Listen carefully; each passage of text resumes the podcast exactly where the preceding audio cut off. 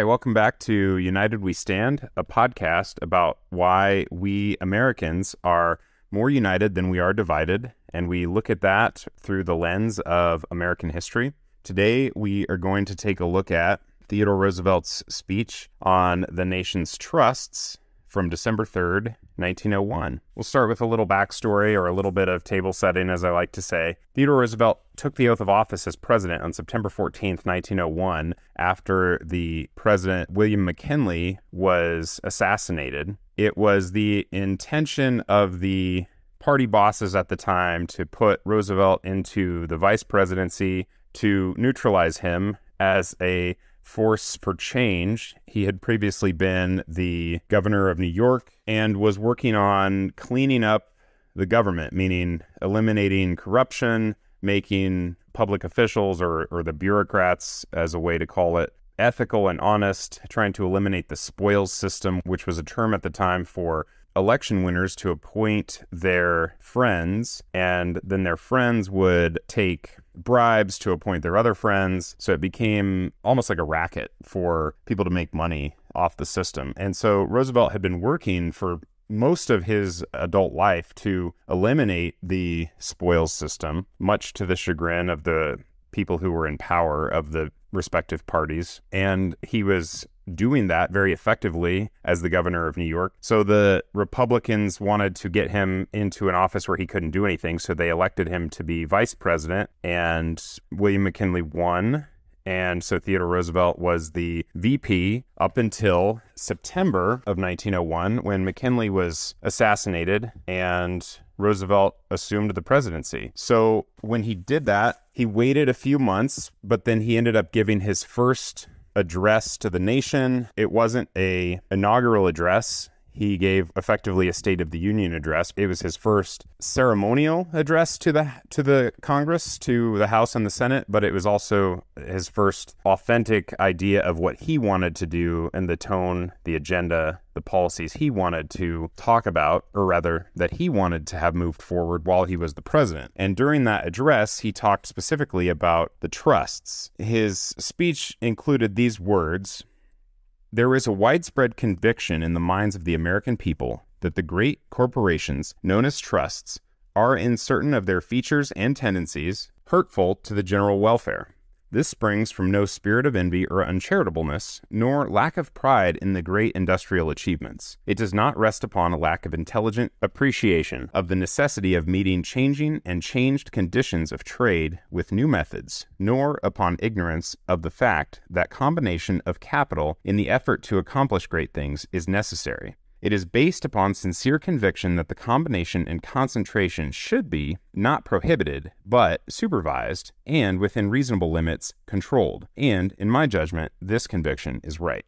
Roosevelt was talking about essentially big companies getting bigger. At the time, a trust was the term that they used for a large business, sometimes a conglomeration or even a monopoly when we're studying that period of history, you hear about the oil trust or the steel trust. It was a way for those businesses to control the market, to eliminate or effectively bar competition from from gaining entry because they they had monopoly. And so there wasn't any way for competitors to get into the market. And so it wasn't a fair market. And that's really where President Roosevelt was frustrated. He wanted it to be fair. He didn't mind wealth, he didn't mind successful business. What he wanted was a fair marketplace where anybody who had the brains and the work ethic could go into and have an opportunity to prosper. This is the era of the term robber barons, which you may have heard of. And there was a lot of powerful people, people with money and influence, that didn't want the trust system to change. And so when Roosevelt delivered that message to Congress, it really frightened people in his own party, the Republican Party. It frightened people who were private businesses. It, I'm sure, even frightened some of the people in the Democratic Party who relied on these trusts as money to help sponsor them for their campaigns. And so it was a pretty radical idea. As I mentioned in the last podcast, at the time, around the 1901 and really a little bit before, there had been a populist movement that had swept through the working class the farmers, the laborers, the people who were not wealthy but were working hard. The Industrial Revolution really started around 1870, and this was about the time also the populist movement started because as the as the Industrial Revolution started changing how work was done and really how industry interacted with commerce, it changed how people were able to make their living and and provide food for their families and housing and all that. It produced a new class of wealthy industrialists and it produced prosperous middle class folks, but it also produced a huge number of blue collar or working class jobs. And the labor force that made industrialization possible was also made up of a whole bunch of new immigrants, which was cheap labor, which was was lower paying labor that the newly formed industrial system could use to keep their profit margins up. So it was a lot happening at the time, which was fueling the populist movement. And Roosevelt was had been from his earliest days somebody that was fair-minded in the sense of wanted competition, wanted the playing field to be fair. And so he really gravitated to an aspect of the populist movement that he felt like the system was not fair. And so he told Congress that he was going to work towards promoting fair competition, protecting consumers, balancing interests, and he called his idea, the sort of the term he gave for publicity's sake, he called it the square deal. That was also sometimes called the three C's because it was conservation of natural resources, control of corporations, and consumer protection, the three C's or the square deal. He wanted to, again, make the playing field level, and he felt like it wasn't. And when he made the playing field level, or rather when he worked towards that, he would also at the same time help root out corruption in the government and elsewhere that he had been fighting towards his entire career. Roosevelt continued in his speech saying, Great corporations exist only because they are created and safeguarded by our institutions, and it is therefore our right and our duty to see that they work in harmony with these institutions.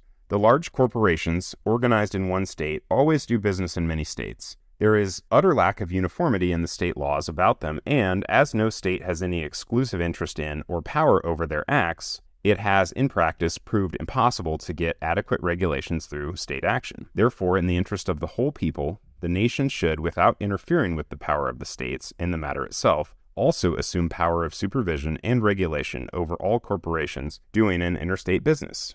Essentially, he was saying that prior to this, business interests were regulated on a state to state level. He was advocating for federal regulation if the businesses did business across state lines through this idea, he would go on to create a new cabinet seat and a new branch of government called the Department of Commerce, which is still in existence today. And he did that in order to help make, again, the playing field more fair. Roosevelt went on to say when the Constitution was adopted at the end of the 18th century, no human wisdom could foretell the sweeping changes which were to take place by the beginning of the 20th century. At that time, it was accepted as a matter of course that the several states were the proper authorities to regulate. The conditions are now wholly different and wholly different action is called for. I believe that a law can be framed which will enable the national government to exercise control along the lines above indicated, profiting by the experience gained through the passage and administration of the Interstate Commerce Act.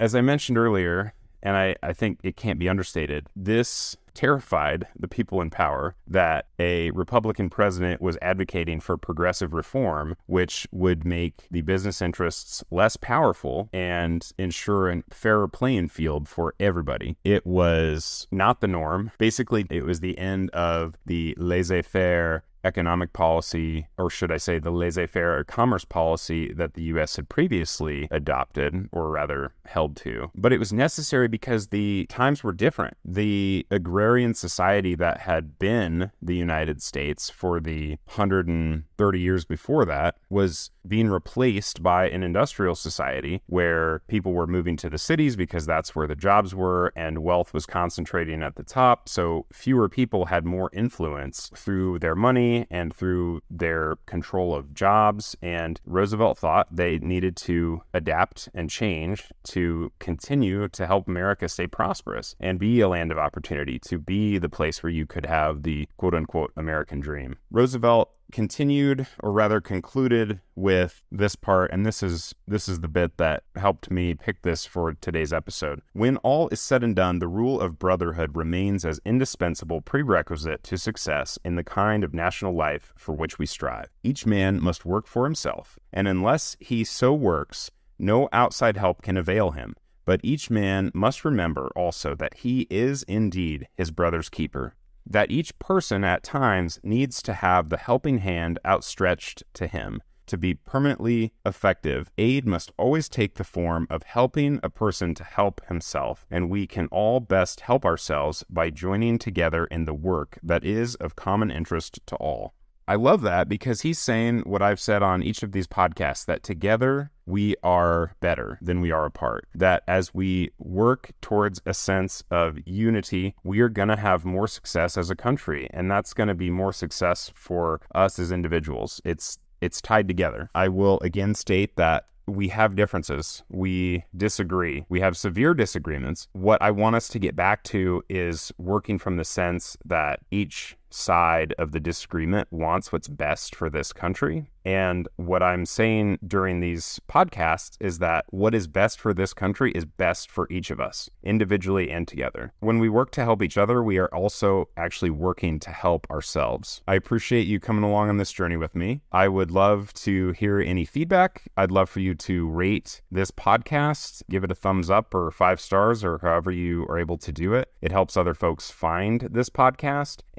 I would love for you to join us online on our United We Stand podcast Facebook page or Instagram page, or even find us on our um, United We Stand podcast Patreon account, where you can contribute a small monthly donation to show how much you appreciate this and become part of our community. Thank you very much. I'll see you next time. Until then, let's remember the words of President Teddy Roosevelt. We can all best help ourselves by joining together in the work that is of common interest to all. Have a great day.